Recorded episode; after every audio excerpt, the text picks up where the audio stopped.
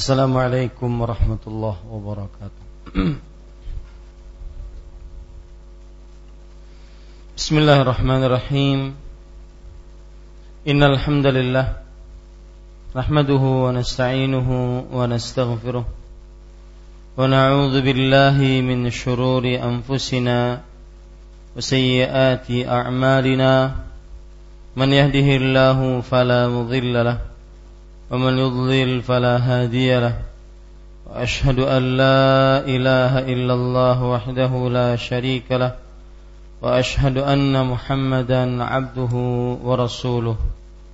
يا أيها الذين آمنوا اتقوا الله حق تقاته ولا تموتن إلا وأنتم مسلمون.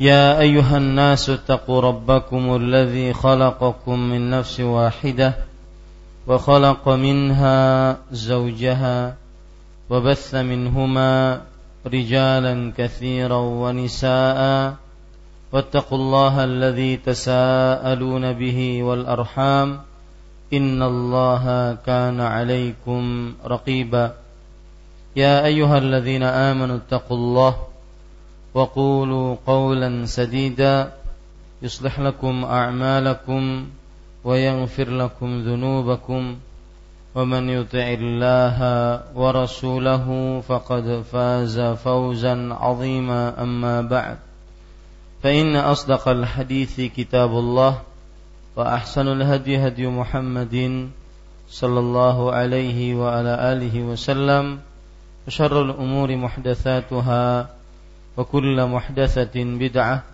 وكل بدعة ضلالة wa kulla dhalalatin finnar. Alhamdulillah kita bersyukur pada Allah Subhanahu wa taala pada malam ini malam Selasa 27 Al-Muharram 1437 Hijriah. Kita kembali duduk bersama dalam kajian rutin setiap malam Selasa membaca kitab Bulughul Maram min Adillatil Ahkam yang ditulis oleh Al-Hafidh Ali ibn Ahmad Ahmad ibn Ali ibn Hajar Al-Asqalani rahimahullahu taala Abu Abdurrahman. Salawat dan salam semoga selalu Allah berikan kepada Nabi kita Muhammad sallallahu alaihi wasallam pada keluarga beliau, para sahabat, serta orang-orang yang mengikuti beliau sampai hari kiamat kelak. Dengan nama-nama Allah yang husna dan sifat-sifat yang ulia, saya berdoa, Allahumma inna nas'aluka ilman nafi'an wa rizqan tayyiban wa amalan mutaqabbala. Wahai Allah, sesungguhnya kami mohon kepada Engkau ilmu yang bermanfaat, rezeki yang baik dan amal yang diterima amin ya rabbal alamin Bapak, Ibu, saudara-saudari yang dimuliakan oleh Allah Subhanahu wa taala.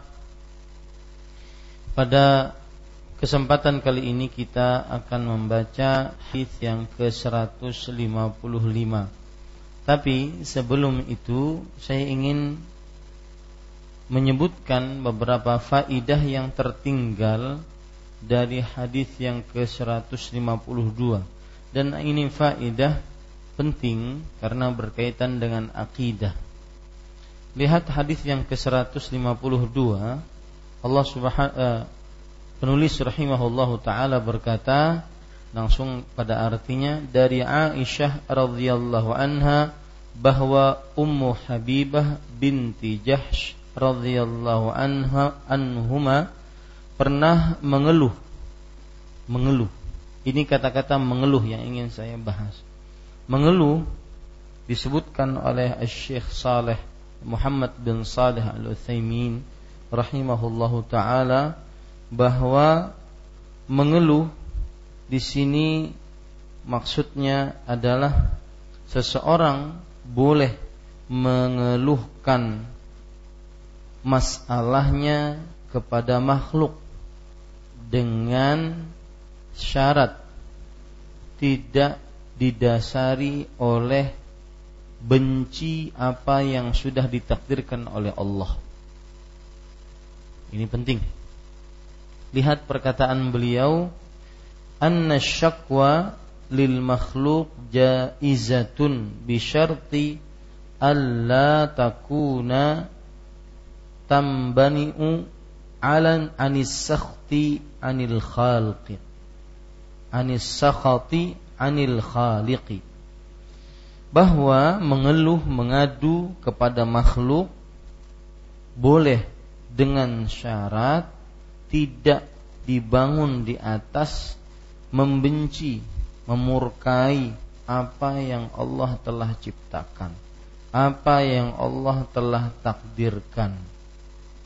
Karena yang dimaksud di sini Ummu Habibah bintu Jahsh mengeluh kepada Rasulullah Shallallahu Alaihi Wasallam memberitahukan apa yang beliau rasakan. Jadi apa tadi mengeluh boleh dengan syarat tidak dibangun di atasnya yaitu membenci atas takdir Allah. Misalkan seseorang mengeluh banyak hutang, mengeluh belum di, e, diterima lamarannya, mengeluh belum diterima pekerjaannya dan semisalnya. Maka ini tidak mengapa hanya jika sebatas apa? kabar, bukan sebatas membenci ataupun mengadukan Allah kepada makhluknya. Kemudian juga pelajaran yang kedua dari kata-kata mengeluh ini, mengeluh artinya adalah al-istifta ani syai'il mu'lim. Minta fatwa untuk sesuatu yang menyakitkan. Itu artinya syakwa. Dalam bahasa Indonesia mengeluh mengadu. Minta fatwa untuk sesuatu yang menyakitkan. Itu namanya syakwa dalam bahasa Arabnya bahasa Indonesia mengeluh minta fatwa untuk sesuatu yang menyakitkan Ya, itu saja beberapa tambahan dari saya tentang apa yang sudah kita pelajari. Baik. Sekarang kita bahas poin atau nomor hadis nomor 155. Di situ disebutkan melakukan kepuasan seks dengan wanita haid. Maksudnya di sini adalah apa yang halal dilakukan. Apa yang halal dilakukan dengan wanita haid. Ya.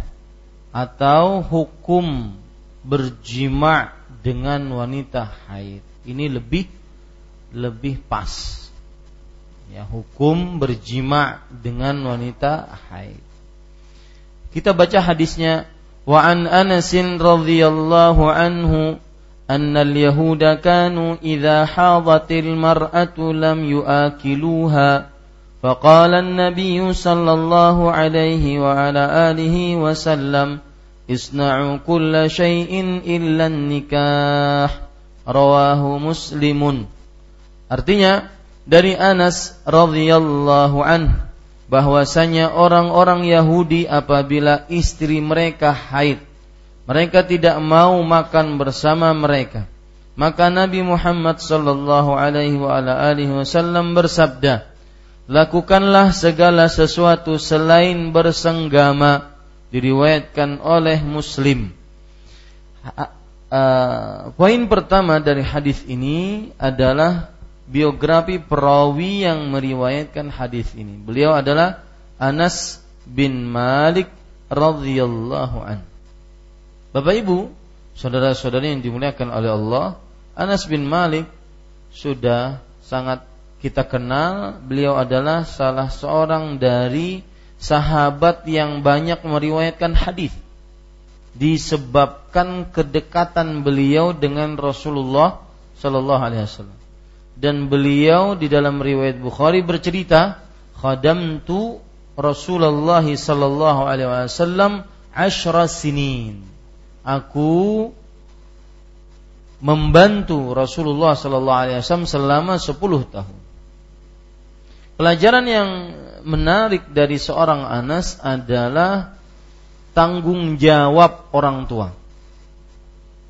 Tanggung jawab orang tua perlu kita ingat baik-baik, bukan hanya sekedar memberikan nafkah.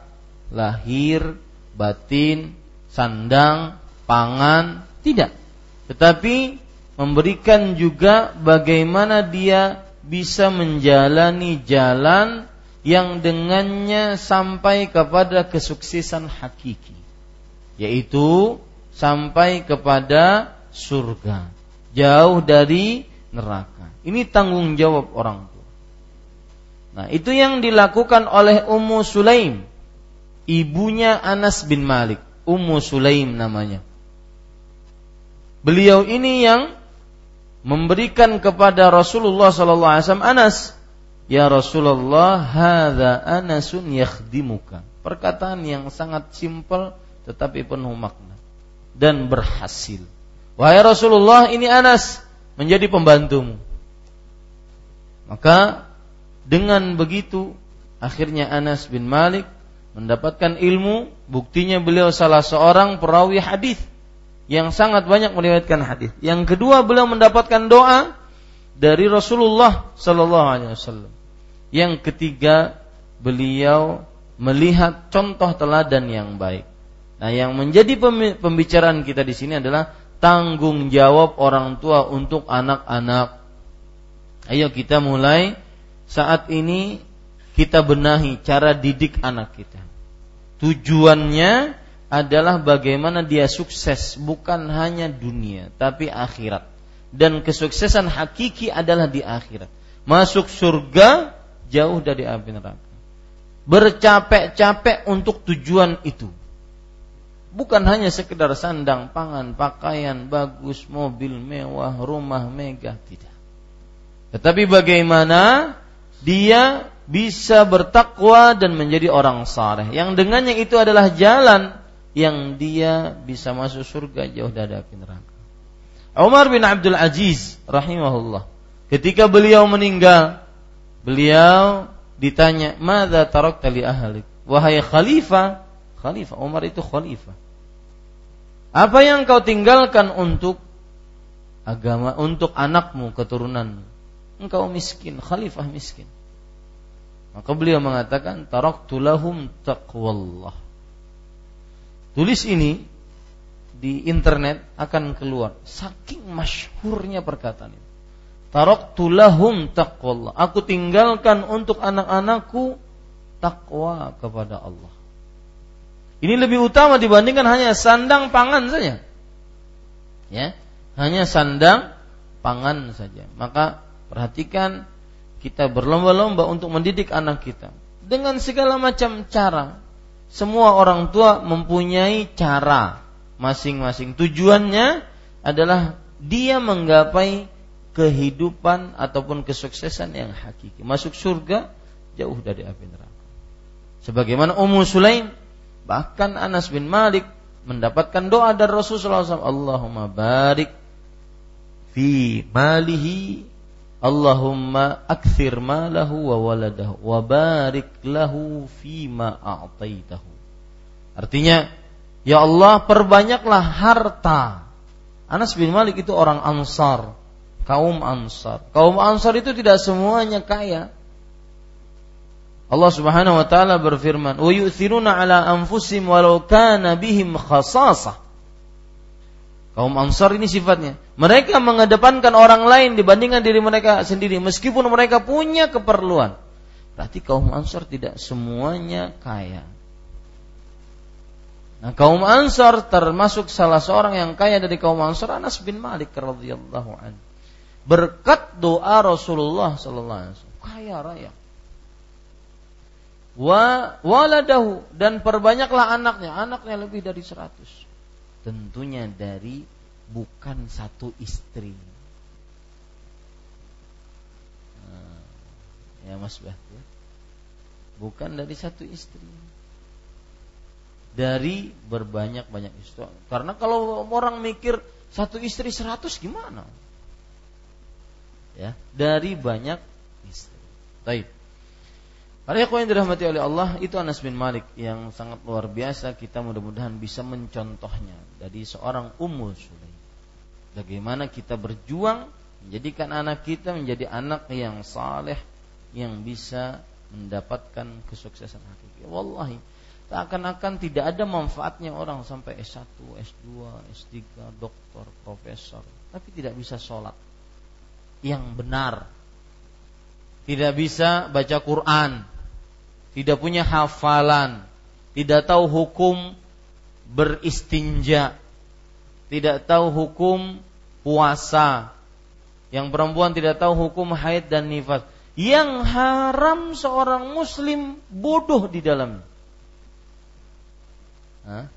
Tidak manfaat itu semua. Kalau seandainya menjadikan dia tidak paham tentang agama Islam. Maka para ikhwan yang dirahmati oleh Allah, yang sudah ngaji yang seperti ini, coba tunjuki anaknya kepada jalan agama. Tunjuki anaknya kepada jalan agama. Karena siap kalau seandainya orang lain kita berharap dari orang lain siapa lagi? Kita yang sudah mengenal agama, Artinya kita yang benar-benar sudah condong kepada agama, kita yang sudah benar-benar hidupnya ingin akhirat, ya semestinya anak-anak buah kita yang meneruskan untuk lebih baik perjuangannya dari kita. Ya, sebagian kaum muslim kadang-kadang, mohon maaf, kadang-kadang sebagian orang yang sudah uh, pindah sekolah ke sana kemari karena saking wangalnya. Kalau dalam bahasa kasar itu saking buntaknya.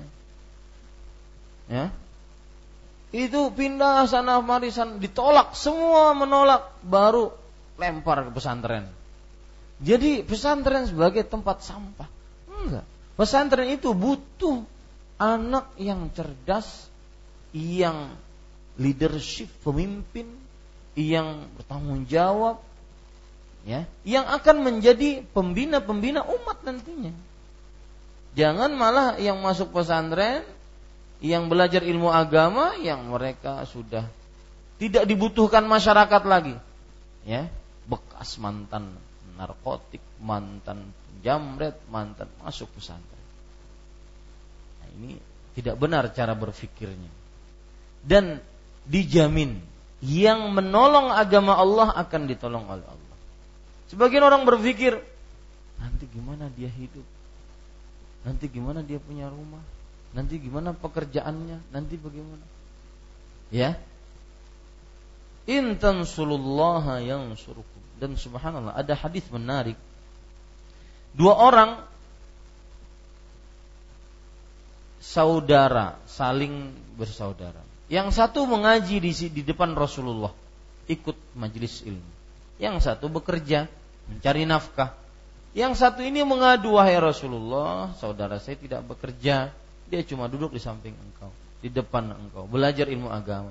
Apa kata Rasul Shallallahu Alaihi Wasallam? La'allaka turzaqu bih.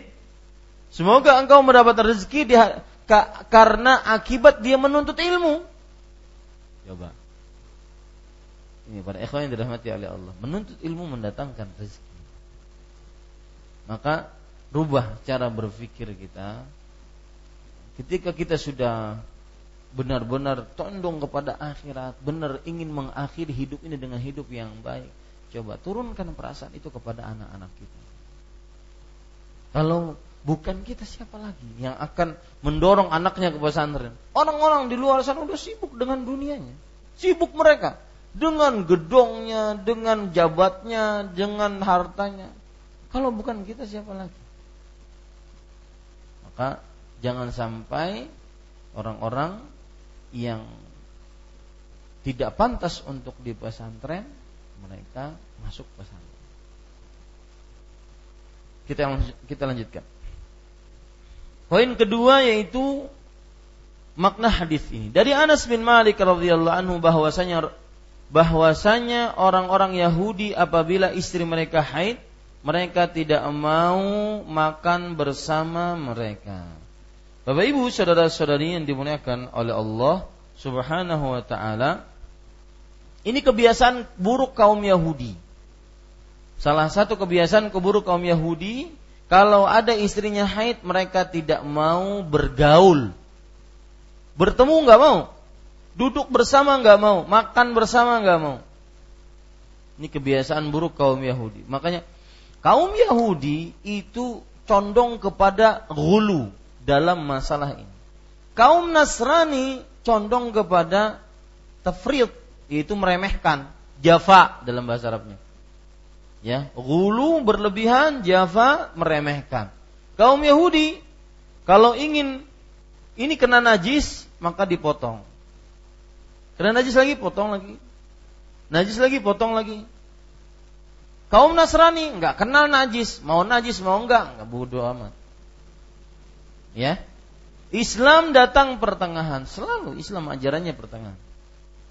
Kuntum khaira ummatin ukhrijat linnas ta'muruna bil ma'ruf wa tanhauna 'anil munkar wa tu'minuna billah. Kalian adalah sebaik-baik manusia yang dikeluarkan untuk manusia, memerintahkan kepada yang ma'ruf, mencegah yang mungkar ummatan wasata. Kita ini adalah umat yang pertengahan. Lihat, di dalam masalah kebersihan juga seperti itu. Mereka melihat perempuan yang haid kotor, jijik. Akhirnya mereka tidak gauli. Bahkan disebutkan dalam beberapa riwayat bahwasanya kaum Yahudi kalau mereka mempunyai istri mereka haid, mereka tinggalkan di dalam kamar dikunci Ya. Kalau diberi makan, diberi makan dari luar. Gak boleh keluar sampai berhenti haidnya. Kaum Nasrani nggak mikir mau haid mau enggak, gempur terus. Bukan urusan. Nggak ada urusan untuk kebersihan kaum Nasrani nggak ada. Ini terlalu berlebihan, terlalu meremehkan. Islam datang pertengahan. Maka bersyukur jadi umat Islam. Salah satu nikmat terbesar kita diberikan keislaman oleh Allah. Pernah kita daftar oleh Allah? Pernah kita ngantri untuk daftar nama kita? Allah yang milih. Maka bersyukur atas itu. Maka para ikhwan yang dirahmati oleh Allah Subhanahu wa taala, lalu mereka datang kepada Rasul sallallahu alaihi wasallam tentang apa yang mereka lakukan kalau seandainya istri-istri mereka haid. Melihat kaum Yahudi seperti itu, maka turunlah ayat surat Al-Baqarah ayat 222. Wa yas'alunaka 'anil mahid. Mereka bertanya kepada engkau wahai Muhammad sallallahu alaihi wasallam tentang al-mahid. Al-mahid artinya tempat keluarnya haid. Yaitu tempat keluarnya haid yaitu kemaluan. Maka Allah Subhanahu Rasulullah sallallahu alaihi wasallam menjawab ini jawabannya. Isna'u kulla syai'in illa nikah. Lakukanlah segala sesuatu selain nikah. Nikah yang dimaksud di sini, Bapak Ibu, saudara-saudari yang dimuliakan oleh Allah, yaitu jima' memasukkan kemaluan kepada kemaluan nikah yang dimaksud selain diterjemahkan dalam buku kita bersenggama. Ya. Kalau kita lihat arti senggama dalam bahasa Indonesia, kamus besar bahasa Indonesia, maka kita akan dapati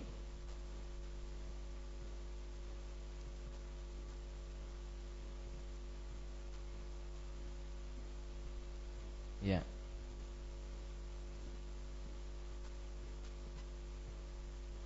Tidak ada.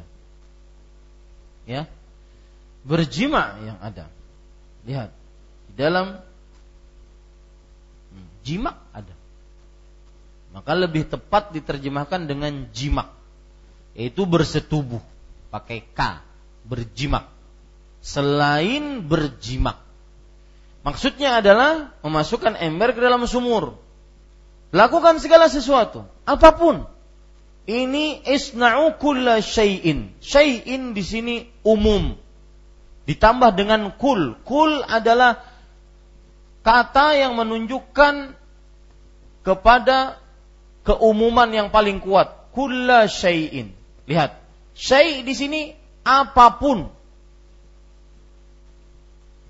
ditambah lagi kul.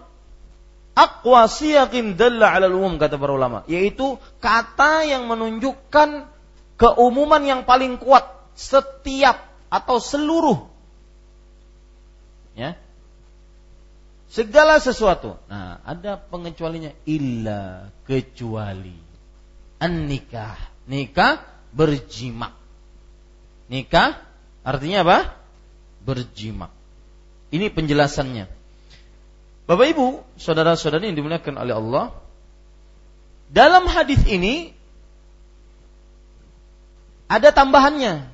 Al-Hafidh Ibnu Hajar Al-Asqalani rahimahullah beliau meringkas hadis ini.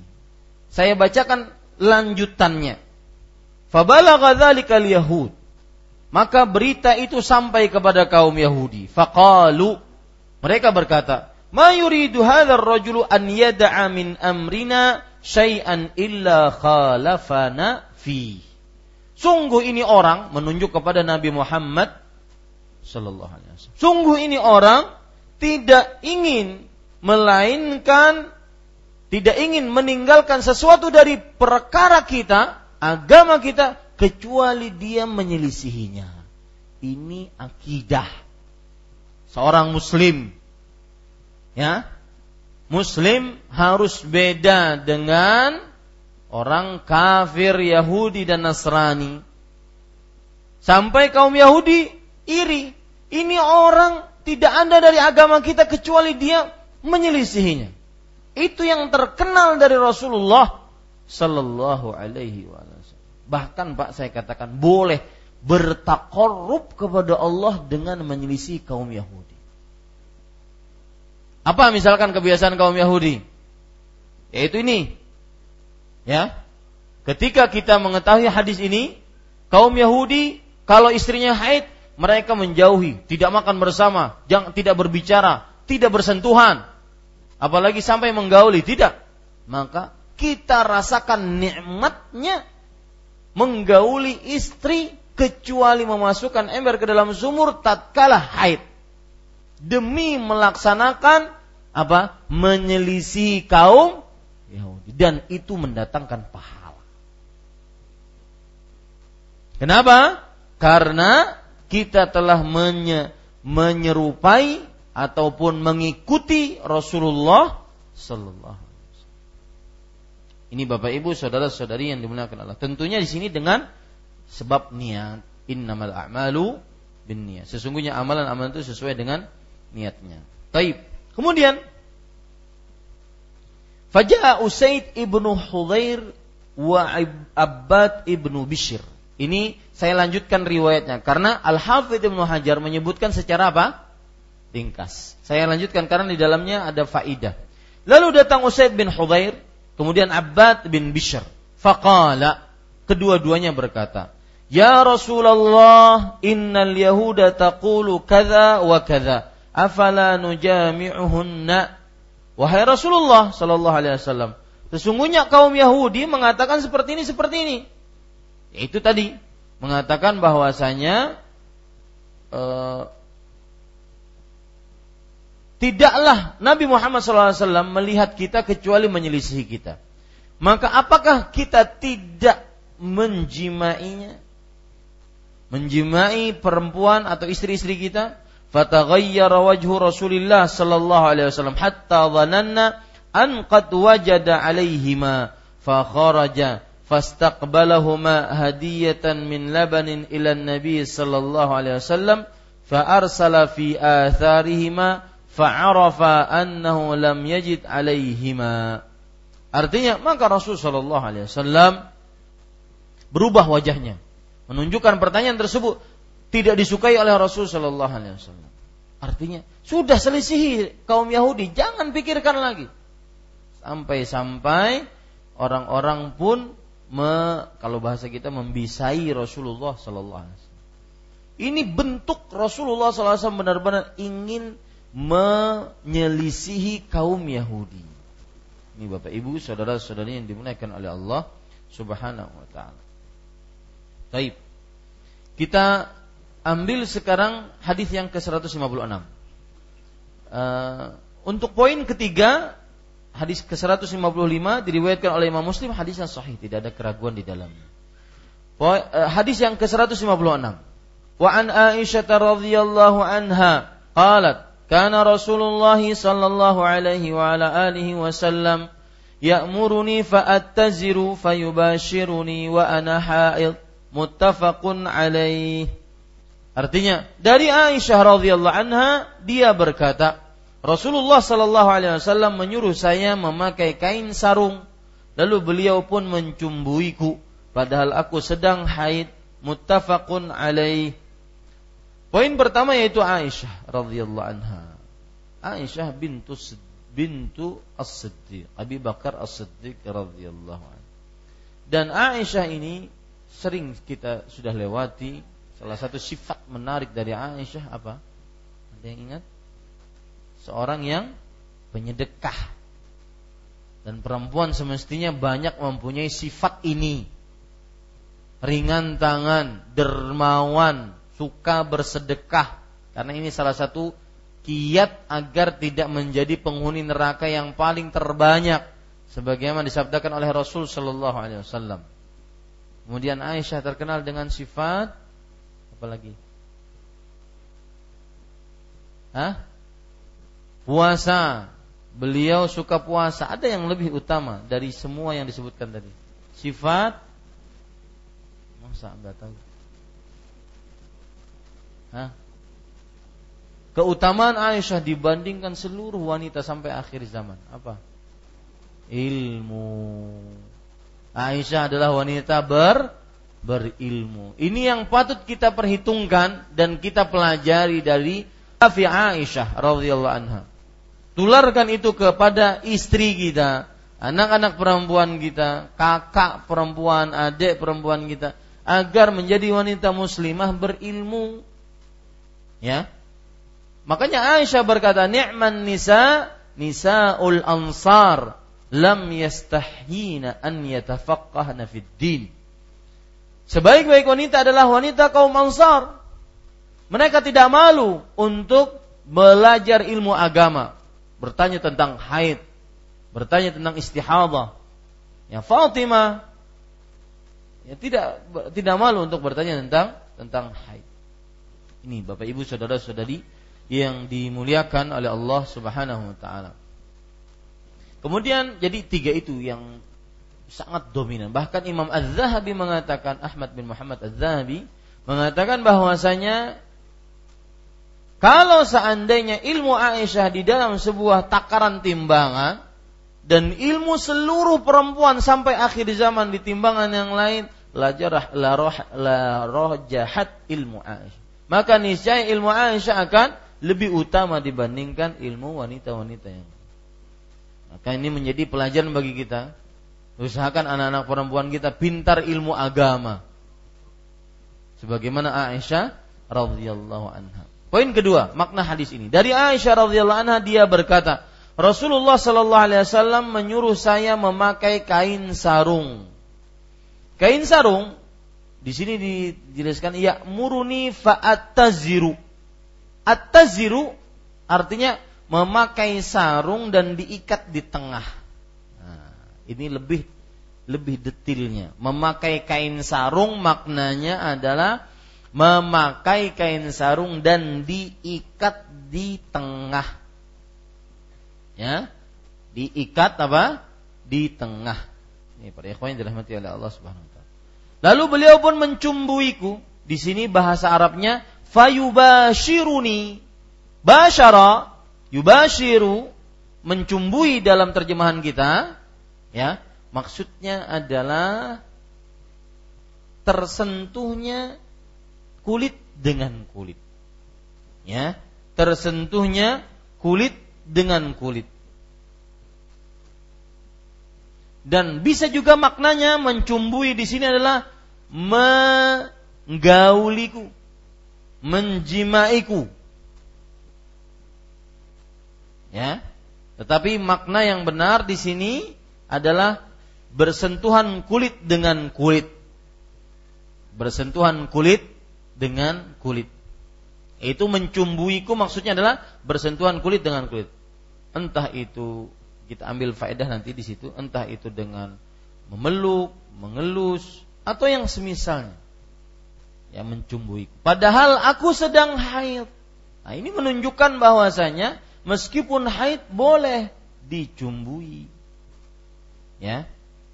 Ini para ikhwan yang dirahmati oleh Allah. Poin ketiga muttafaqun alaih. Derajat hadis ini muttafaqun alaih. Apa arti muttafaqun alaih? Disepakati atasnya. Apa maksudnya disepakati atasnya? Ini istilah istilah para ulama hadis muttafaqun alaih. Maksudnya apa? Angkat tangan. Uh-uh. Diriwayatkan oleh Imam Bukhari dan Muslim. Maksudnya lebih jelas lagi, hadis ini disepakati periwayatannya oleh Imam Bukhari dan Muslim dalam kitab sahih mereka berdua. Nah, begitu jawabannya. Ya. Muttafaqun alaih artinya hadis ini disepakati oleh Imam Bukhari dan Muslim dalam periwayatan mereka berdua di dalam sahihnya. Nah, silahkan azan.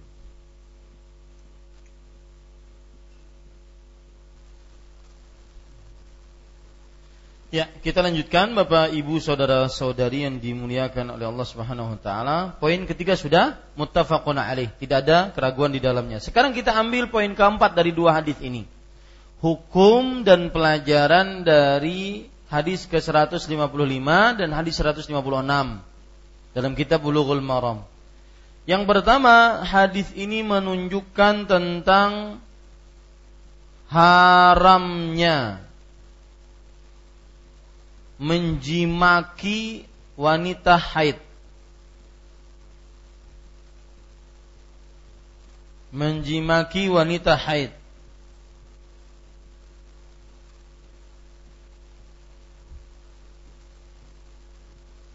Saat haidnya dan di kemaluannya.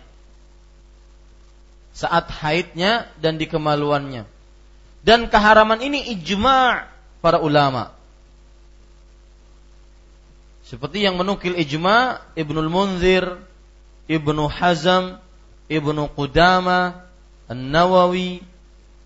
Ya, ini ijma keharaman ini. Berdasarkan ayat surah Al-Baqarah ayat 222. Wa yas'alunaka 'anil mahiyid. Mereka bertanya tentang al-mahiyid. Qul huwa adzan fa'tazilun nisaa fil mahid. Katakanlah dia adalah kotoran maka i'tazilu jauhilah, jangan mendekat. Wanita tatkala mahid. Mahid artinya tatkala haid atau tatkala di kemaluan. Tidak boleh mendekati wanita di kemaluannya. Ini pelajaran pertama. Bapak Ibu saudara-saudari yang dimuliakan oleh Allah Subhanahu wa taala. Pelajaran yang kedua yaitu Al-Yahud. Ini adalah kabilah Yahudi dalam bahasa Arab saya tulis. Al-Yahud itu kabilah, artinya kaum Yahudi. Ya.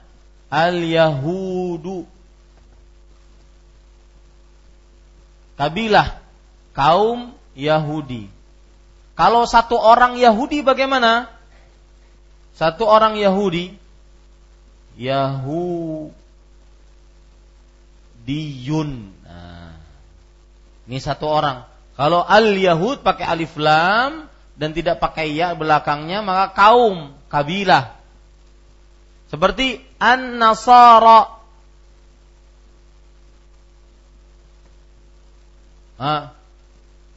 Kaum Nasrani.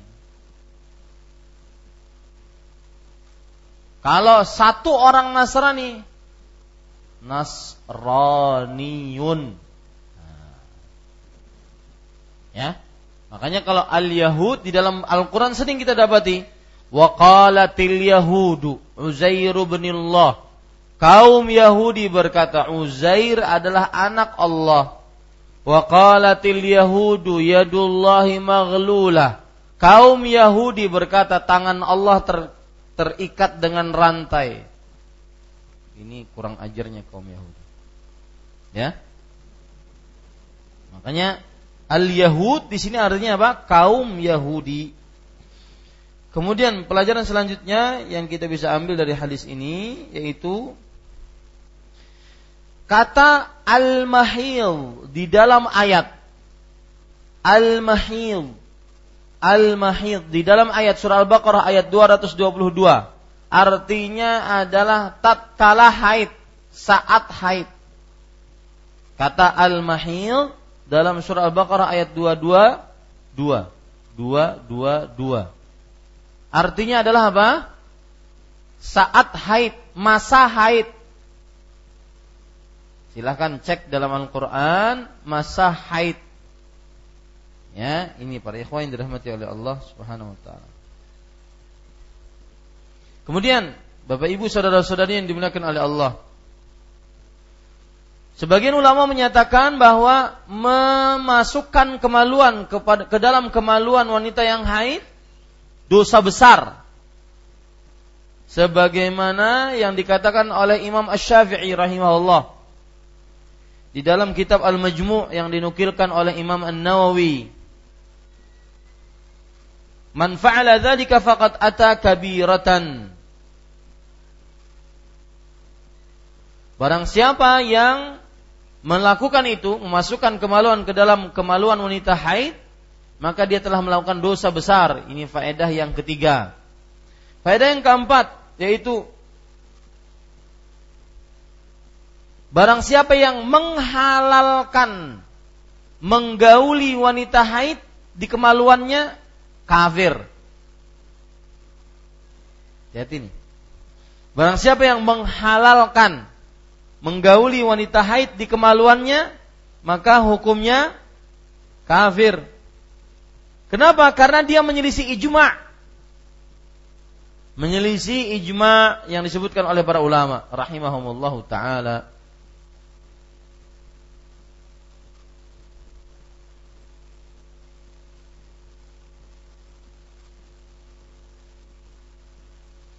Kemudian pelajaran selanjutnya Bapak Ibu saudara-saudari yang dimuliakan oleh Allah Subhanahu wa taala.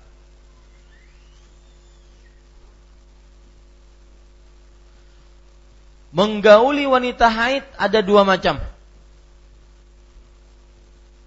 Menggauli wanita haid ada dua macam.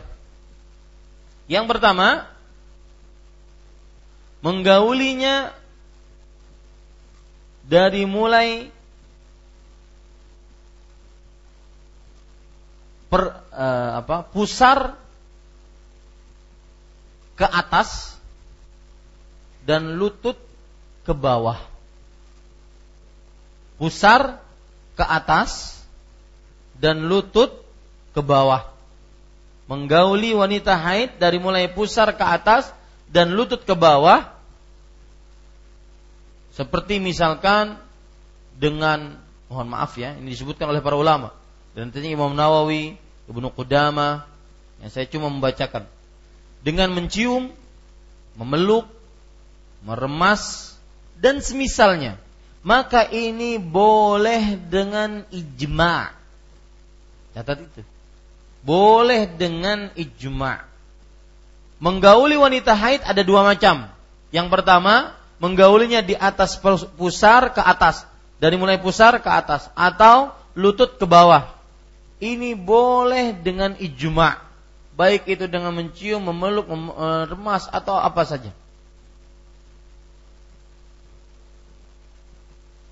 Ya, ini pada ikhwan yang dirahmati oleh Allah Subhanahu wa taala. Bahkan Syekh Muhammad bin Shalih Al-Utsaimin lebih lebih vulgar lagi beliau mencontohkan. Beliau menyebutkan wa ala hadza falahu an yuqabbiluha wa yu'akiluha wa yadhummuha wa yujami'uha bainal fakhidain kullu syai'in yaf'alu illa nikah ay illa jima' artinya maka oleh sebab ini bagi laki-laki boleh untuk menciumnya makan bersama dengannya, memeluknya, kemudian menggaulinya di antara dua pahanya.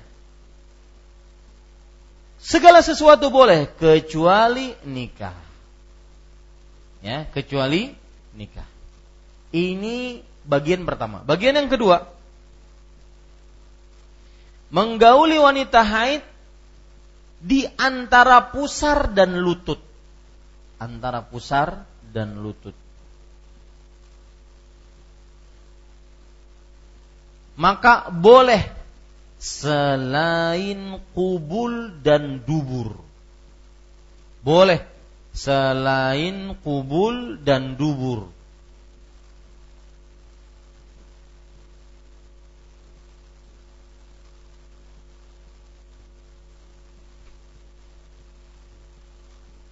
Baik.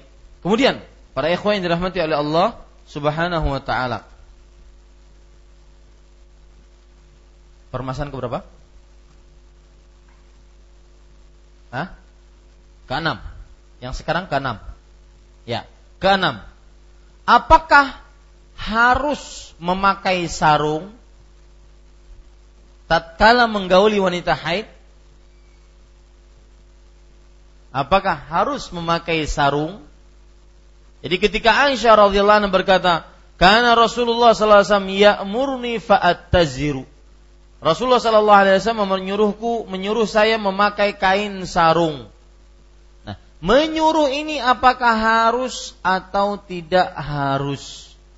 Maka Bapak Ibu saudara-saudari yang dimuliakan oleh Allah tidak harus. Oh berarti boleh Ustaz? Iya, tidak harus. Mohon maaf, kalau perempuan di zaman sekarang mungkin dia pakai celana dalam. Dan sang suami menggauli istrinya tatkala istrinya haid tersebut sekehendak dia bagaimanapun caranya. Ya. Nah, apakah harus pakai celana dalam tersebut ataukah tidak? Maka jawabannya tidak harus. Tetapi aula lebih utama memakai memakai kain yang menutupi kubul dan duburnya. Disebabkan dua sebab. Yang pertama yaitu mengikuti sunnah.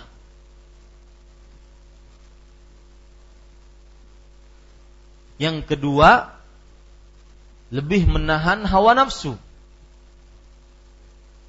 Karena kalau sumurnya terlihat, mungkin dia tidak tahan. Ya. Ini. Yang ketiga mencegah agar tidak melihat darah yang menjijikkannya. Makanya lebih utama memakai sarung. Lihat lagi, eh, kenapa kita bicarakan masalah ini? Karena para ulama membicarakannya. Lihat, Ibnul Munzir di dalam kitab beliau Al-Awsat mengatakan Al-a'la wal afdal ittiba'us sunnah wa isti'maluha. Yang lebih utama, lebih tinggi adabnya adalah mengikuti sunnah. Yaitu memakai sarung, pembalut, ataupun celana dalam. Sahabat anna Nabi sallallahu alaihi wasallam amara Aisyah radhiyallahu anha an tattazira thumma yubashiruha wa hiya haid. Rasul sallallahu alaihi wasallam memerintahkan Aisyah untuk memakai sarung. Lalu beliau menggaulinya dalam keadaan haid. Wala yahrum indi an ya'tiha dunal farji idza taqa mawdhi'al adha. Artinya, tidak haram menurutku kata Ibnul Munzir untuk menggauli wanita yang sedang haid, istri yang sedang haid tanpa penutup asalkan menjauhi tempat keluarnya darah haid. Ya, asalkan menjauhi tempat keluarnya darah darah haid. Imam Nawawi rahimahullah taala mengatakan sebagaimana disebutkan dalam kitab Al-Majmu' Syarah Muhadzab. Wa amma mubasyaratun Nabi sallallahu alaihi wasallam fawqa al-izar famahmulun 'ala al-istihbab jam'an baina qawlihi wa fi'lihi. Artinya maka menggauli Nabi Muhammad SAW menggauli istrinya di atas eh, apa kain ada penutup kubul duburnya ini adalah dibawakan kepada hanya anjuran. Kenapa? Karena Rasulullah SAW mengatakan di hadis yang ke 155 kerjakan segala sesuatu. Makanya saya tadi mengatakan kula syai syai itu apa pun. Kula ditambah lagi setiapnya. Kata yang paling kuat menunjukkan kepada keumuman apa pun. Ya. Nah, untuk menggabungkan ini maka hanya dianjurkan memakai penutup di kemaluan. Oh, berarti boleh dibuka? Boleh. Ya, tapi hati-hati. Jangan sampai melakukan hal yang diharam. Bahkan disebutkan oleh para ulama tadi apa? Menggauli wanita haid di kemaluannya adalah kabirah, dosa besar. Kabirah. Ini para ikhwan yang dirahmati oleh Allah Subhanahu wa taala. Baik. Kemudian Bapak Ibu, saudara-saudari, pelajaran selanjutnya yang kita bisa ambil dari hadis ini adalah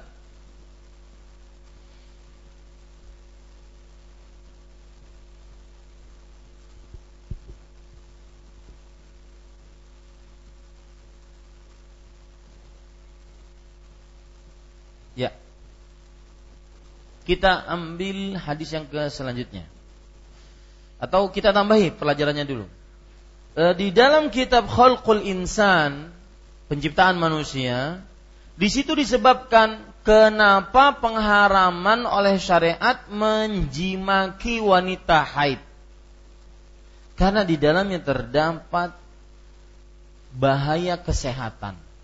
Baik bagi laki-lakinya ataupun perempuannya. Saya sebutkan dulu bahaya penyakit yang akan diderita ataupun ditakutkan diderita bagi wanita yang haid dan digauli di kemaluannya. Yang pertama yaitu jika wanita haid digauli di kemaluannya menyebabkan pendarahan yang lebih parah.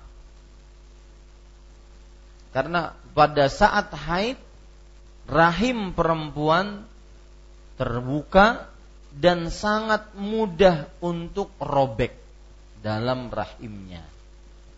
Ini satu. Yang kedua,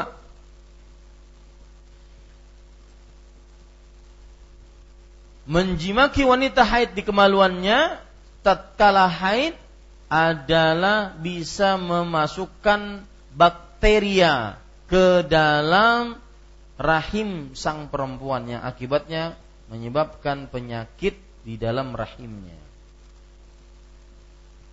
Yang ketiga, menjimaki perempuan tatkala haid tidak bagus dan tidak baik. Kenapa? Karena wanita haid dalam keadaan lemah. Biasanya perempuan tatkala haid dia lemah. Ini tahu bagi suami-suami yang sangat memperhatikan istrinya akan tahu. Tapi ke suami yang yang cuek bebek nggak akan tahu.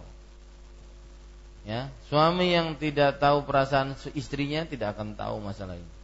Haid ya sudah. Berarti kedada jatah seminggu selesai. Tidak ya. Ya, harus tahu perasaan istri bagaimana. Yang keempat, bahaya menggauli wanita haid di kemaluannya adalah yaitu wanita haid keadaan psikologisnya tidak menentu. Dia merasa tidak nyaman, maka tidak bagus untuk keadaan psikologisnya jika dimasukkan pada kemaluan yang sedang haid. Ini penyakit-penyakit yang akan diderita oleh perempuan jika dimasukkan ke dalam kemaluannya tatkala dia haid. Adapun penyakit yang diderita yang ditakutkan akan diinggapi oleh eh, laki-laki adalah yaitu bukan hanya pada kemaluannya tetapi juga pada saluran kencingnya. Nah, ini disebutkan oleh para ahli medis seperti itu. Maka Islam subhanallah sangat benar-benar sesuai dengan fitrah manusia. Ya, Ketika dilarang maka jauhi itu karena memang di dalamnya ada bahaya. Ketika diperintahkan kerjakan karena di dalamnya ada kebaikan. Dan semisal. Baik, kita lanjutkan sekarang Bapak Ibu saudara-saudari hadis yang ke-157. Wa an Ibnu Abbas radhiyallahu an anin Nabi sallallahu alaihi wa ala alihi wasallam fil ladzi yati wa hiya Qala yatasaddaqu bidinarin aw nisfu dinar rawahu al-khamsatu wa sahahahu al-hakim wa ibn al-qattan wa rajjaha ghairahuma waqfahu Artinya dari Ibnu Abbas radhiyallahu anhuma dari Rasulullah sallallahu alaihi wasallam yakni tentang seorang lelaki yang mendatangi yaitu baca menggauli istrinya dalam keadaan haid. Beliau bersabda, ia harus bersedekah dengan satu dinar atau setengah dinar. Diriwayatkan oleh lima orang imam dan disahihkan oleh Al-Hakim dan Ibnul Qattan. Namun selain keduanya menguatkan bahwa hadis ini mauquf. Bapak Ibu saudara-saudari yang dimuliakan oleh Allah, poin pertama dari hadis ini Abdullah bin Abbas dikenal dengan Ibnu Abbas. Namanya apa? Abdullah. Abdullah bin Abbas.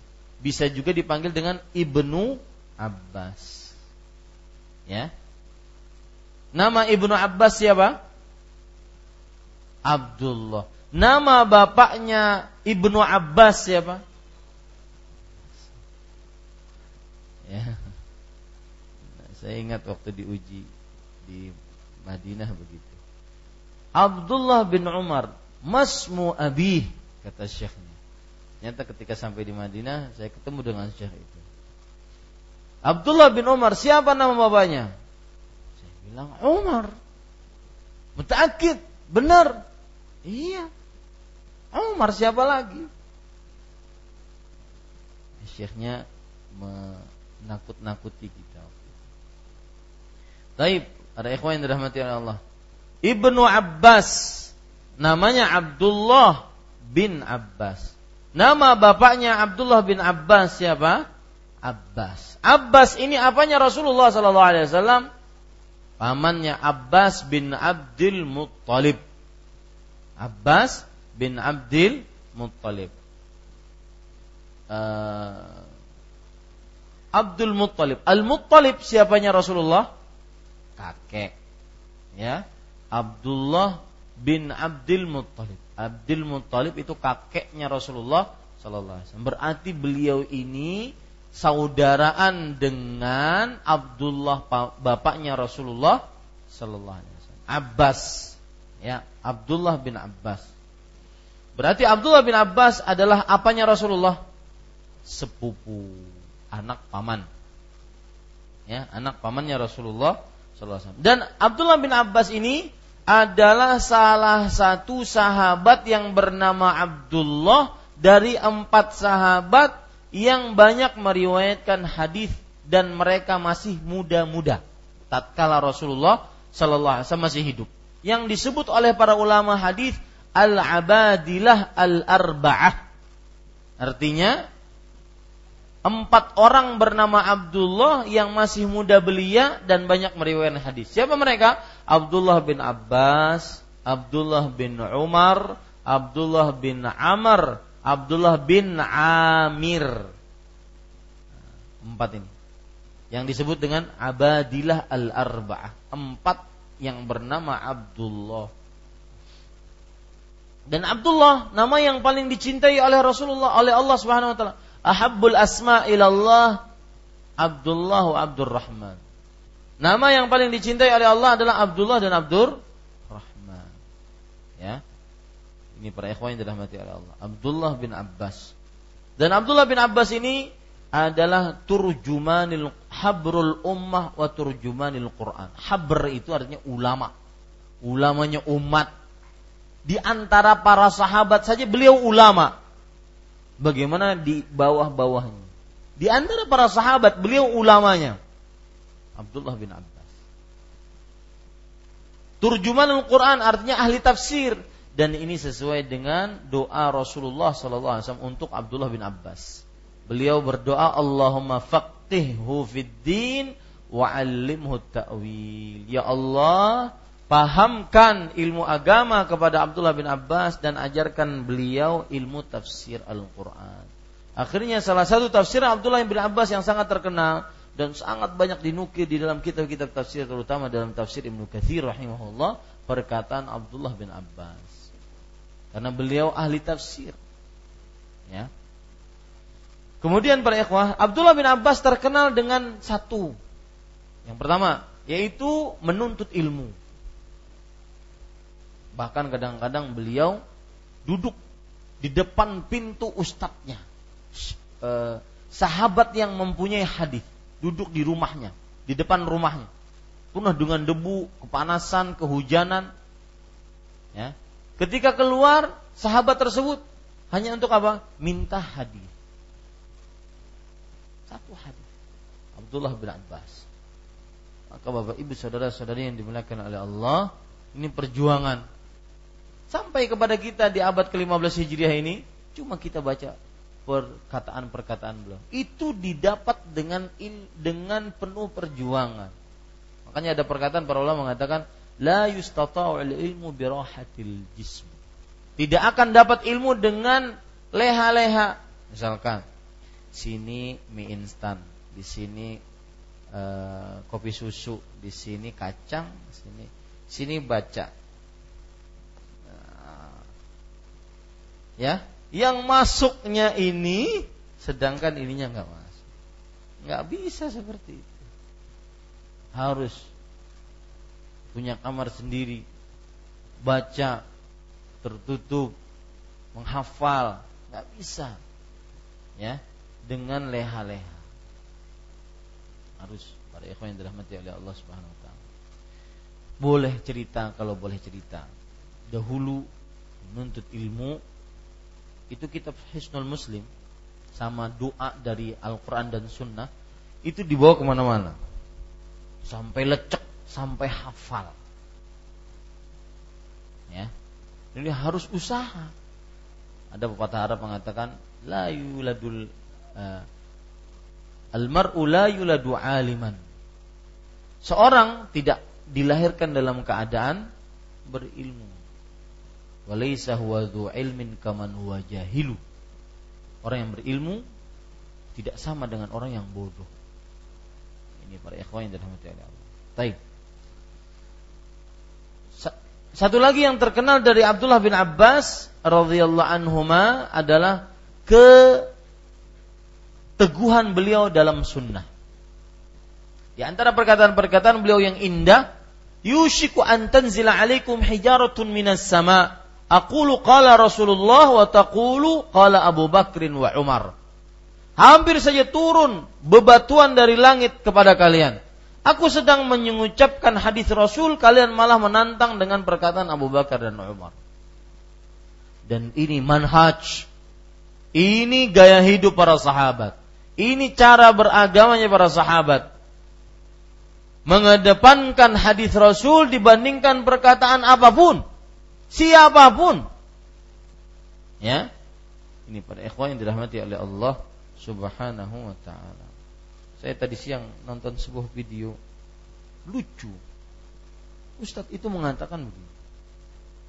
Bahwa ah, kalau seandainya tidak ada dalil untuk selamatan, tahlilan, maka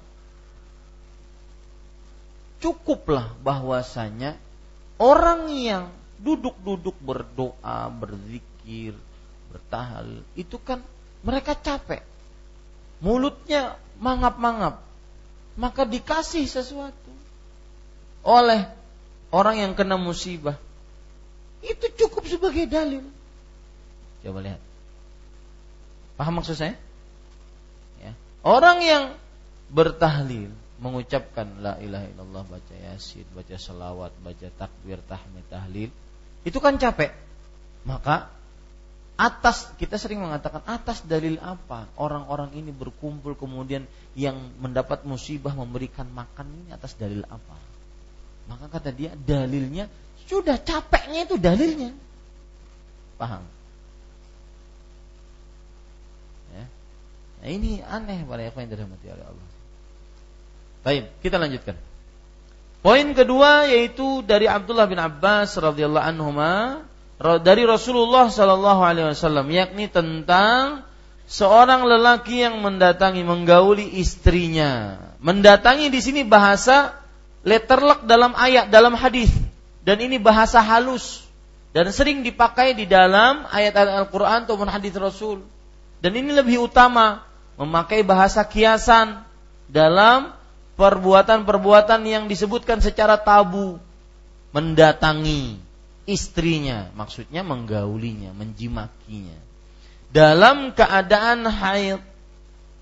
Maka Nabi Muhammad SAW bersabda, ia harus bersedekah dengan satu dinar atau setengah dinar. Ya. Jadi kalau ada seorang lelaki suami menggauli wanita yang sedang haid, maka dia harus bersedekah. Ya tasaddaqu. Dia bersedekah dengan satu dinar atau setengah dinar. Satu dinar berapa? rupiah sekarang? Hah? Dua jutaan lebih satu dinar. Ya? Setengah dinar satu juta. Ini para ikhwan yang dirahmati oleh Allah. Hakun menahan kah pian, hakun bayar sedekah kah? Ya. Bayar sedekah dosa besar. Bukan hanya sekedar itu, dosa besar ya. Nah, para ikhwan sekalian, diriwayatkan oleh lima orang imam. Siapa lima orang imam? Ini istilah Imam uh, Ahmad bin Ali Ibnu Hajar Al-Asqalani rahimahullah. Abul Fadl. Ah. Abu Dawud Nasai Ibnu Majah Siapa? Tirmidzi. Habis itu yang kelima Imam Ahmad. Ya. Kalau mudahnya itu menghafalnya Ashabus Sunan, Sunan Abu Daud, Sunan Tirmidzi, Sunan Ibnu Majah, Sunan Nasai dengan Imam Ahmad. Itu lima. Kalau enam siapa? Hah? Rawahu sittah kata dia. Enam. Imam Bukhari, Muslim, Abu Daud, Tirmidzi, Nasai, Ibnu Majah. Enam. Berarti selain Imam Imam Kalau tiga siapa? Dua siapa? Muttafaqun alaih dua siapa? Imam Bukhari Muslim. Tiga siapa? Imam Bukhari Muslim dan Imam Ahmad. Empat siapa? Abu Daud, Tirmidzi, Nasai, Ibnu Majah. Lima siapa? Abu Daud, Nasai, Tirmidzi, Ibnu Majah, Nasai, Imam Ahmad. Enam siapa? Hah? Empat orang tadi tambah Imam Bukhari dan Tujuh siapa? Semuanya. Siapa semuanya? Bukhari Muslim, empat orang imam yang punya sunan, tambah dengan imam Imam Ahmad. Taib. Para ikhwan yang dirahmati oleh Allah. Disahihkan oleh Al-Hakim dan Ibnu Qattan. Ibnul Qattan ini namanya Yahya bin Qattan. Ibnul Qattan namanya siapa? Yahya bin Qattan. Namun selain keduanya menguatkan bahwa hadis ini mauquf. Artinya selain Imam Hakim dan Imam Yahya Ibn Qattan mengatakan hadis ini mauquf. Mauquf itu apa? Hadis yang hanya sampai kepada para sahabat, tidak naik kepada Rasulullah. Ada sanatnya, tersambung sanatnya, sahih sanatnya, tapi cuma sampai kepada siapa? sahabat tidak naik kepada Rasulullah sallallahu alaihi wa alihi wasallam. Baik. Bapak Ibu saudara-saudari, hadis ini bermasalah. Karena di dalamnya terdapat seorang perawi yang bernama Ali eh Miqsam. Ya, namanya Miqsam. Karena terdapat seorang perawi yang bernama siapa? Miqsam Maula Ibni Abbas. Miqsam.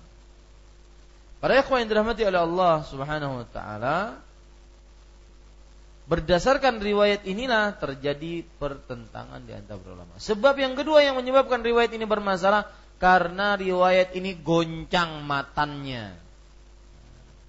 Ya. Karena riwayat ini goncang matannya.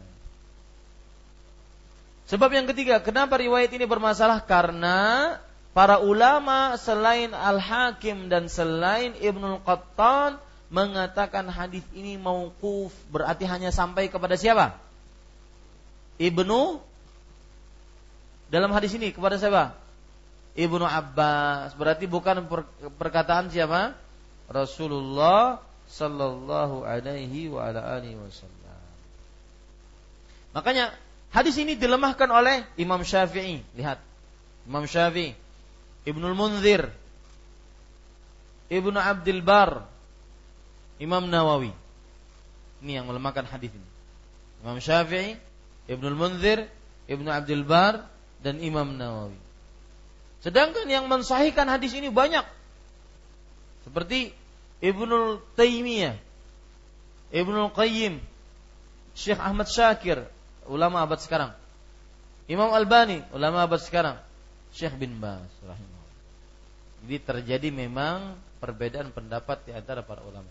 Wallahu alam, saya lebih condong kepada pensahihan hadis ini. Ya, hadis ini sahih. Kenapa demikian, Bapak Ibu saudara-saudari yang dimuliakan oleh Allah? Karena hadis ini meskipun perkataan Abdullah bin Abbas tapi dia mempunyai hukum marfu' ya, mempunyai hukum diangkat. Karena Abdullah bin Abbas dapat hukum itu dari mana? Tidak mungkin bikin sendiri. Dari mana? Dari Rasul Sallallahu Alaihi wasallam. Tapi kembali ke permasalahan bahwa terjadi perbedaan pendapat di antara para ulama dalam hadis ini. Taib. Bapak Ibu saudara-saudari yang dimuliakan oleh Allah, pelajaran pertama hadis ini. Yang pertama yaitu bahwa perbedaan pendapat apakah seorang yang menggauli wanita yang haid di kemaluannya harus bersedekah atau tidak. Ini pelajaran pertama. Terjadi perbedaan pendapat apakah seorang yang menggauli wanita yang haid di kemaluannya harus bersedekah atau tidak. Pendapat pertama yaitu bersedekah. Dan ini mazhab Hambali. Bersedekah ini madhab hambali. Pendapat yang kedua yaitu tidak bersedekah. Dan ini pendapat jumhur. Tidak sedekah. Pendapat jumhur. Jumhur itu siapa? Madhab Hanafi, Maliki, Syafi'i. Dan salah satu pendapat dari Imam Ahmad. Salah satu pendapat dari Imam Ahmad.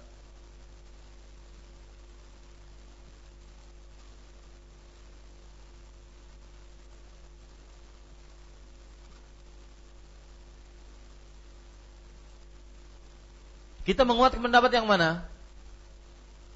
Maka para ulama mengatakan sebagaimana yang dikatakan oleh Ibnu Rushd. Ibnu Rushd ini seorang ulama, beliau mengatakan, barang siapa yang mensahihkan hadis ini, dia bersedekah. Siapa yang tidak mensahihkan, dia tidak bersedekah, cuma bertobat. Karena bagaimanapun yang menggauli istri yang sedang haid di kemaluannya adalah apa? Maka dia wajib beristighfar dan bertobat kepada Allah. Yang jelas, Bapak Ibu saudara-saudari, Allah alam untuk menguatkan pendapat salah satunya susah. Ya, susah.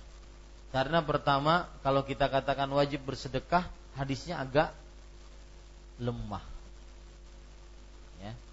Tapi kalau seandainya ingin ihtiyatan, ingin hati-hati, maka silahkan. Seseorang jika menggauli istrinya di saat haid di kemaluannya maka silahkan dia bersedekah. Satu dinar atau setengah dinar. Wallahu a'lam. Kemudian Bapak Ibu saudara-saudari yang dimuliakan oleh Allah Subhanahu wa taala. Permasalahan selanjutnya, terjadi perbedaan pendapat di antara para ulama. Siapa yang wajib untuk bersedekah? Suaminya sedekah atau istrinya juga kah? Kalau kita katakan bersedekah, ternyata terjadi pergaulan di kemaluan tatkala sang istri haid. Maka yang wajib bersedekah suaminya sajakah atau istrinya sajakah? Maka jawabannya bagaimana? Suami wajib dan istri wajib jika hendak jua. Ya betul, begitu para ulama. Idza kanat mutawwa'ah. Jika dia juga melakukannya dengan ingin. Adapun jika tidak, maka sang suami saja yang wajib. Nah, seperti itu. Ya. Tapi sekali lagi ini tetap dosa dosa besar.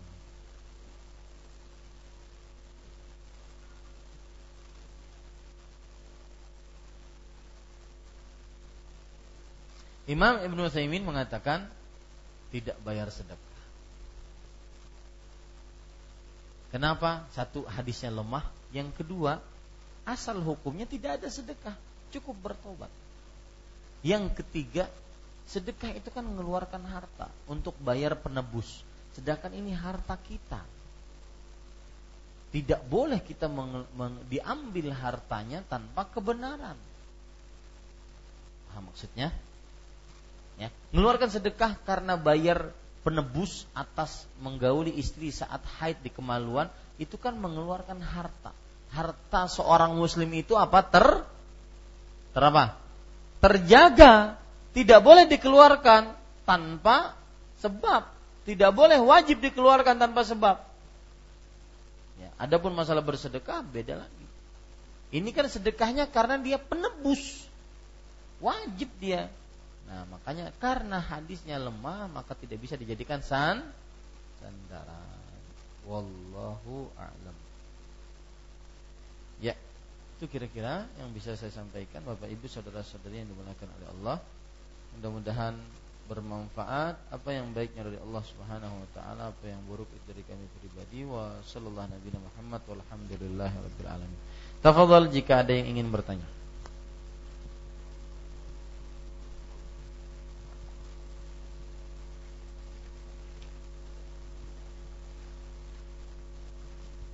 Pertemuan yang akan datang kita akan membicarakan tentang hal-hal yang diharamkan atas seorang wanita haid dari sisi ibadah.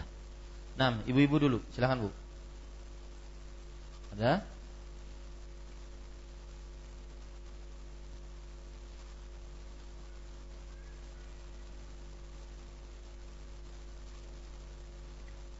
Saya ingin mengingatkan kepada para ikhwas sekalian persiapkan waktunya jangan bikin janji pada tanggal 21, 22 Sabtu dan Ahad karena ada ustadz-ustadz yang akan datang ke Masjid Imam Syafi'i ini di antaranya Ustadz Khalid Samhudi, kemudian Ustadz Dr. Muhammad Arifin Badri, kemudian Ustadz ya, Aminur Ba'id Hafizahumullah Ta'ala Mudah-mudahan mereka bisa kita timba ilmunya Dan mudah-mudahan juga kedatangan mereka ini Sangat bermanfaat untuk tiga titik kawasan dakwah di Kalimantan Selatan, Barabai, Martapura, dan eh, apa namanya dan Banjarmasin. Seperti Ustaz Khalid Samhudi, beliau akan ke Barabai dulu, kemudian Martapura, kemudian baru ke Banjarmasin. Jadi semuanya mendapatkan eh, curahan ilmu dari ustadz-ustadz luar kota, mudah-mudahan bermanfaat. Nah,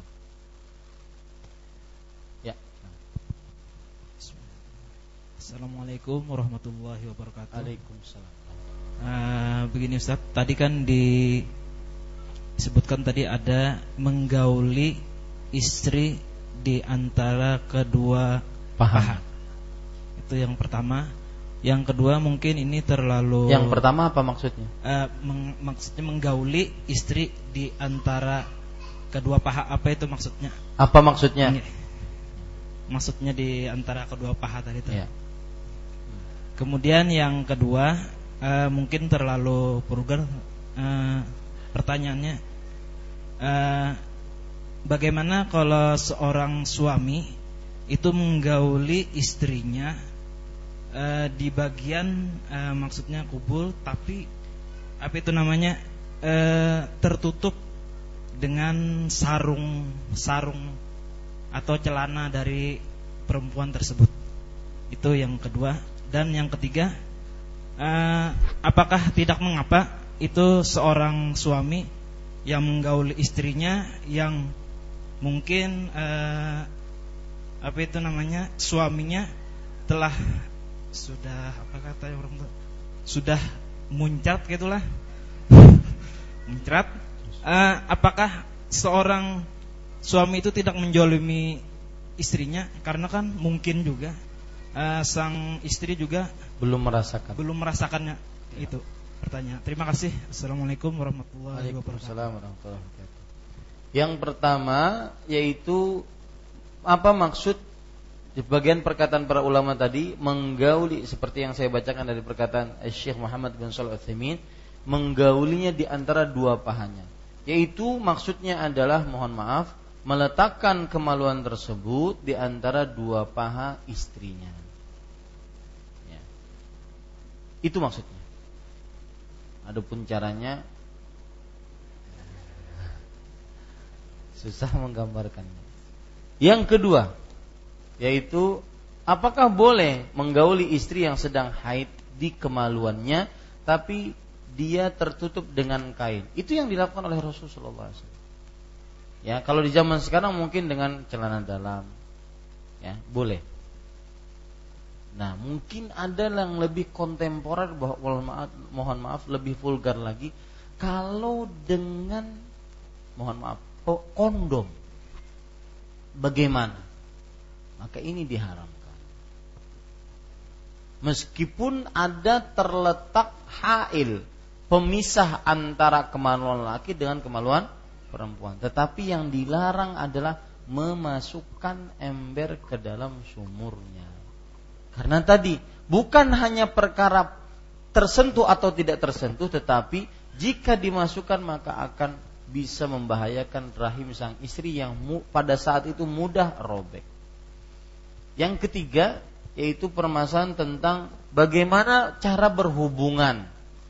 Apakah sang laki-laki tidak harus memikir sang istri tatkala berhubungan? Artinya, apabila sang laki-laki sudah melampiaskan uh, syahwatnya, keluar dulu maninya, kemudian sang istri belum dia tenang-tenang aja enjoy aja. Apakah seperti itu? Maka jawabannya tidak. Karena Allah berfirman, "Wa min ayati an khalaqalakum min anfusikum azwajan litaskunu ilayha." Dari tanda-tanda kekuasaan Allah, Allah menciptakan dari kalian, dari diri kalian istri yang kalian merasa tenang padanya. Nah, ini permasalahan ranjang ini permasalahan pergaulan ini harus diperhatikan karena dua-duanya sangat memerlukan. Maka jangan sampai kita mendolimi istri sang suami jangan sampai mendolimi istri dan juga ya sang suami harus dia tenggang rasa dengan istrinya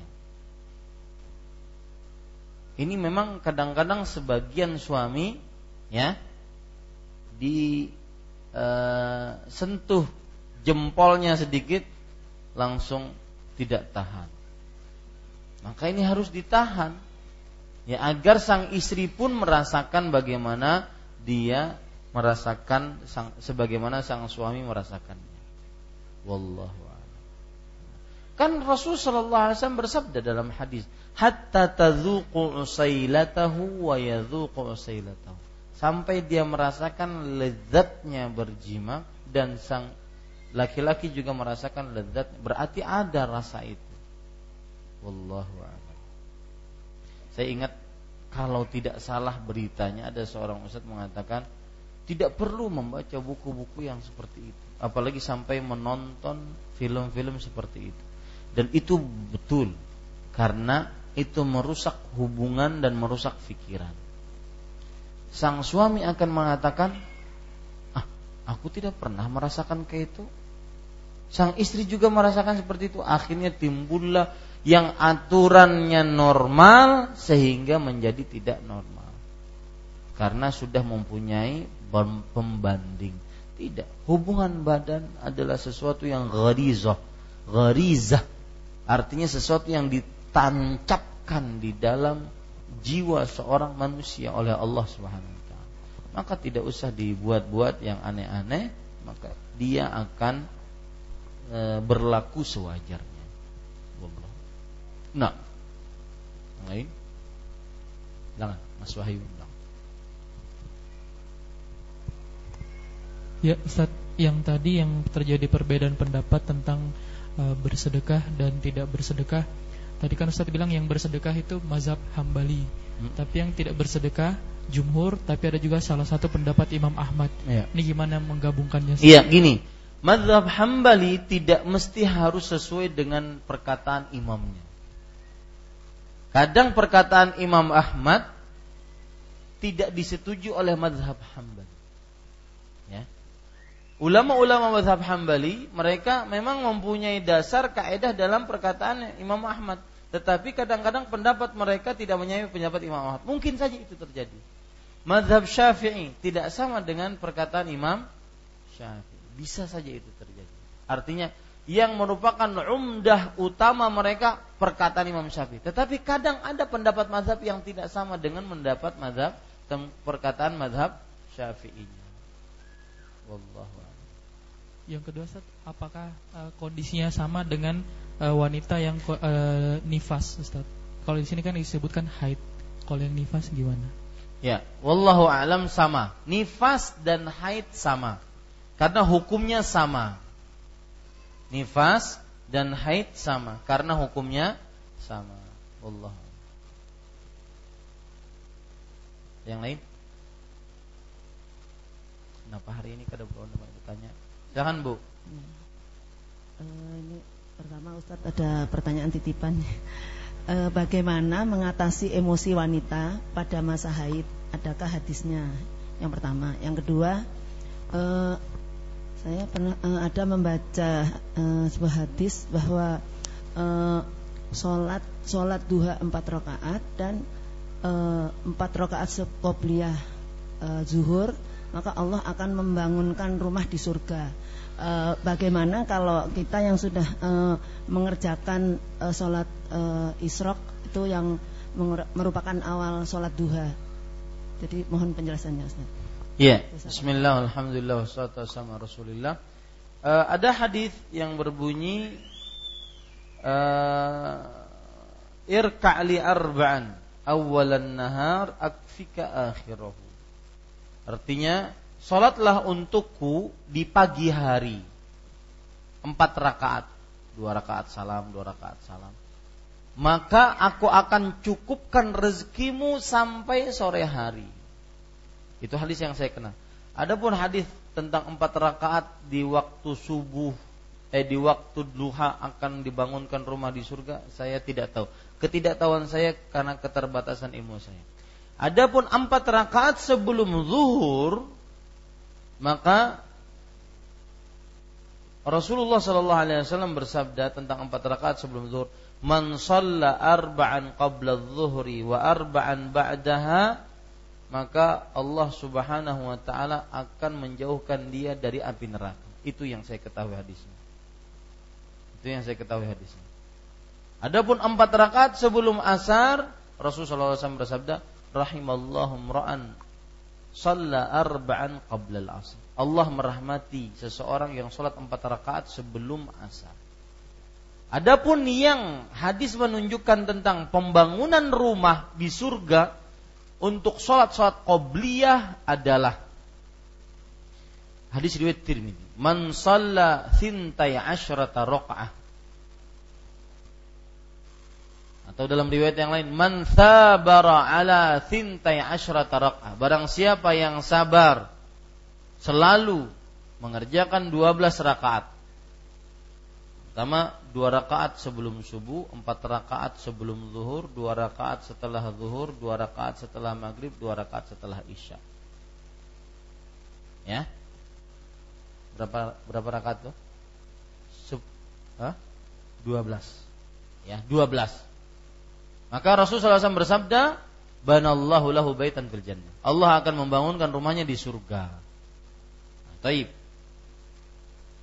Pertanyaan tadi, bagaimana kalau saya sudah sholat isyraq? Maka jawabannya, boleh saja dia sekali lagi sholat tak duha. Kalau dia ingin mengambil waktu duha, yang utama yaitu pada jam 11, setengah 12 di waktu-waktu tahina tarmudul fisal ketika anak-anak onta pergi kembali ke kandangnya. Boleh saja dia mengerjakan sekali lagi. Dan sholat isyraq yang kita kerjakan setiap pagi setelah kajian itu namanya sholat isyraq yang untuk menggapai pahala barang siapa yang sholat subuh berjamaah kemudian dia duduk sampai terbit matahari lalu dia tinggikan satu tombak maka dia akan mendapatkan pahala haji dan umrah yang sempurna yang sempurna yang sempurna. Itu hadisnya. Adapun tentang pembangunan rumah maka saya tidak tahu kalau ada sholat duha dibangunkan rumah. Ya wallahu a'lam. Jadi boleh untuk mengulang sholat duha karena sholat isyraq adalah sholat duha di awal waktu. Artinya boleh lagi dikerjakan bu. Oh jam 11 setengah 12 silahkan membaca di uh, salah satu uh, apa, majalah sunnah gitu. Ya saya tidak ya, tahu. oh ya. Saya tidak tahu. Nah. Yang lain?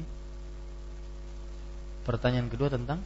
Yang pertama bagaimana mengatasi ah, emosi oh, mengu, bagaimana me, mengatasi emosi wanita haid. Belum ada da, dalil yang saya ketahui tentang adakah doa amalan tidak cuma sang suami yang harus melengkapi istrinya tatkala emosi wanita haid memuncak seperti emosi marah emosi tidak nyaman emosi tersinggung, maka sang suami yang harus tenggang rasa, oh istriku sedang haid. Ini masuk ke dalam keumuman hadis khairukum khairukum li ahli wa ana khairukum li ahli. Sebaik-baik kalian adalah yang berbuat baik kepada istrinya dan aku adalah sebaik-baik suami yang berbuat baik kepada istrinya. Yang lain? Silakan Pak.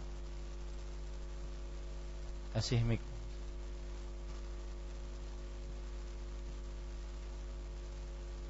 Assalamualaikum Mas. Waalaikumsalam. Uh, gini Ustaz, uh, apa namanya? Apakah keutamaannya kita menyelisihi apa namanya tadi Yahudi dan Nasrani itu? Mungkin apakah mungkin lebih utama atau bagaimana? Kalau memang kita sering menyelisih dengan Yahudi dan Nasrani. Ya, apa keutamaan? Terus biasanya juga di masyarakat sering apakah ini hadis apakah apa namanya apa namanya cuma istilah di masyarakat aja katanya kalau berjima dengan istri di malam Jumat itu sama dengan membunuh Yahudi katanya itu bagaimana itu Ustaz?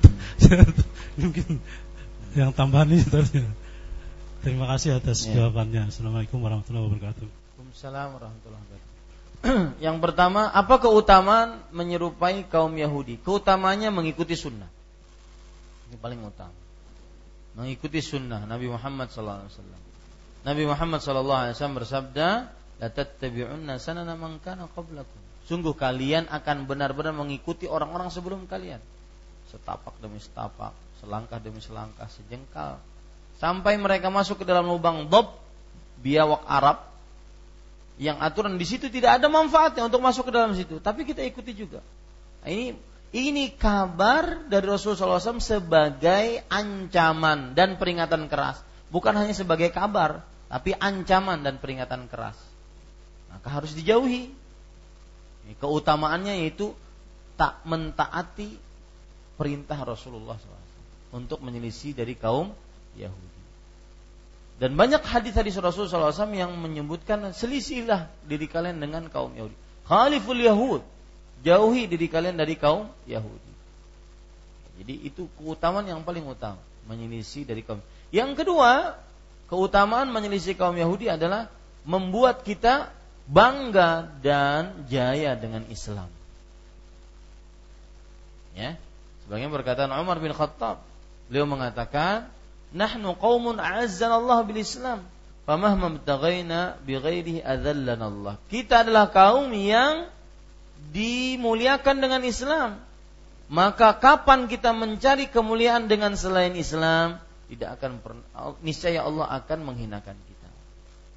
Kemudian yang ketiga keutamaan menyelisih kaum Yahudi agar tidak termasuk dari mereka Karena Rasul sallallahu alaihi wasallam bersabda man tasyabbaha biqaum fahuwa minhum.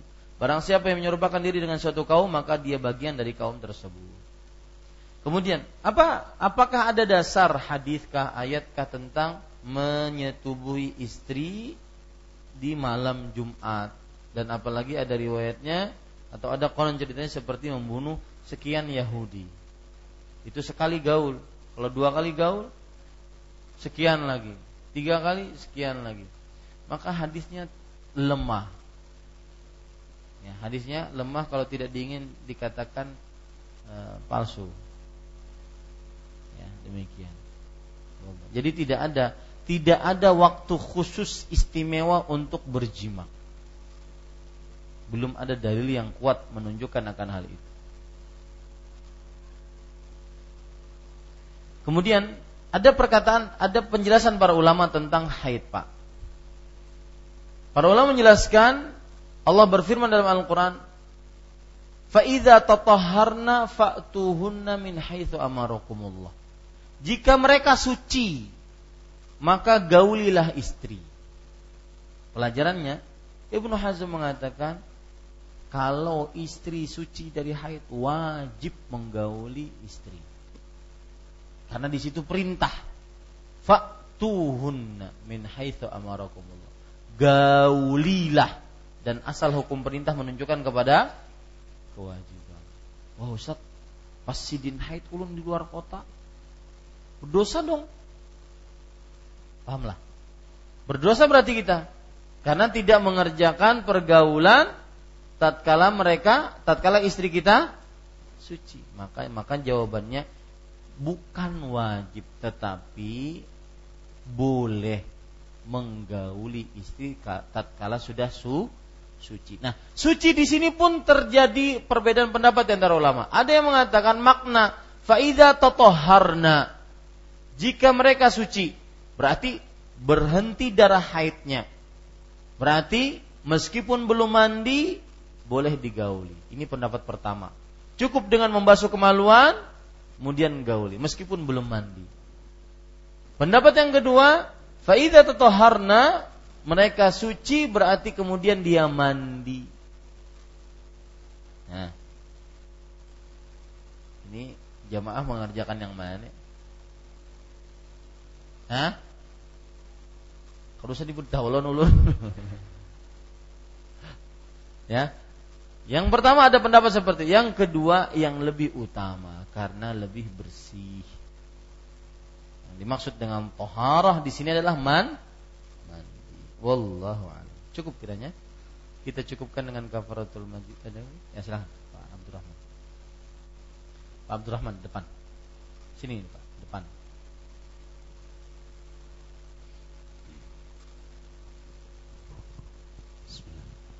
Mohon maaf agak pertanyaan saya agak vulgar sedikit. Uh, tapi ini perlu saya tanyakan juga. Dan mungkin kita juga bisa terjadi ketika kita menggalau istri dalam keadaan suci uh, sementara bergaul kita melihat darah. Posisi kita belum belum klimaks nih. Apakah kita teruskan atau gimana? Atau segera itu kita hentikan atau begini ya. gimana Ustaz? Pertanyaannya pertanyaan ini perlu ditanyakan. Pertanyaannya apakah itu zaman haid atau bukan pada saat itu memang sudah mendekati waktu Tuhan. Ah, ya. Tapi kita masih ini masih apa belum belum tahu ya. pada saat kita ini masih suci. Ya. Kalau seandainya itu mendekati waktu haid maka kemungkinan itu adalah darah haid. Maka pada saat itu bersabarlah, keluarkan di luar embernya. Hmm, iya. Karena kalau diteruskan berarti kita menggaulinya tatkala wallahu a'lam. Cukup kiranya. Subhanakallah bihamdik asyhadu an la ilaha illa anta astaghfiruka wa atubu ilaik. Wassalamualaikum warahmatullahi wabarakatuh.